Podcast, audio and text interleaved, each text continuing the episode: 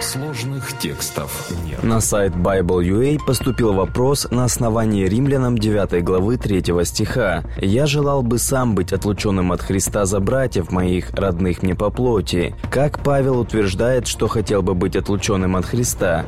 Разве его пребывание в нас не самое ценное, что только может быть у человека? Отвечает пастор Андрей Бедратый.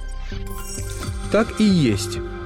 Это действительно самое ценное, что может быть у человека. Именно поэтому, желая показать, насколько он любит своих братьев, евреев, он в сравнении приводит именно эту ценность, как ту, выше которой быть не может. Для Иисуса единство со своим Отцом также было самой большой ценностью во Вселенной. Просто не могло быть ничего более важного – даже все самое ценное вместе взятое не могло перевесить единство Иисуса с Отцом. Но все же нашлось нечто, что оказалось ценнее. Это Его любовь к нам, людям.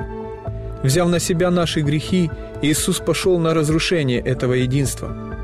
На кресте Он воскликнул «Боже мой, Боже мой, для чего Ты меня оставил?» Евангелие от Марка, 15 глава, 34 стих – и он не перенес этой разлуки. Иисус же, возгласив громко, испустил дух. Марка 15:37. Это невозможно осмыслить, как невозможно смертному понять бесконечность.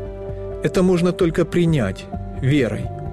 Но именно эта вера побудила Павла воскликнуть «Ибо я уверен, что ни смерть, ни жизнь, ни ангелы, ни начало, ни силы, ни настоящее, ни будущее, ни высота, ни глубина, ни другая какая тварь не может отлучить нас от любви Божией во Христе Иисусе Господе нашим». Послание к римлянам, 8 глава, 38 и 39 тексты. Этот же Дух Христа жил в сердце и Павла. И не только его – но и других апостолов, исполненных Его Духа. Вот что пишет Иоанн. «Любовь познали мы в том, что Он положил за нас душу свою, и мы должны полагать души свои за братьев». Первое послание Иоанна, 3 глава, 16 стих. В этом и есть христианство. Именно этой науки мы должны больше всего искать у Христа. Это самая главная тайна, которую познают только те, кто общается с Иисусом. И здесь последнее слово не за академическими знаниями. Тайна эта откроется лишь тем, кто будет ходить за Иисусом, на практике воплощая Его учение в своей жизни. «Потому узнают все, что вы мои ученики, если будете иметь любовь между собою». Евангелие Иоанна, 13 глава, 35 стих.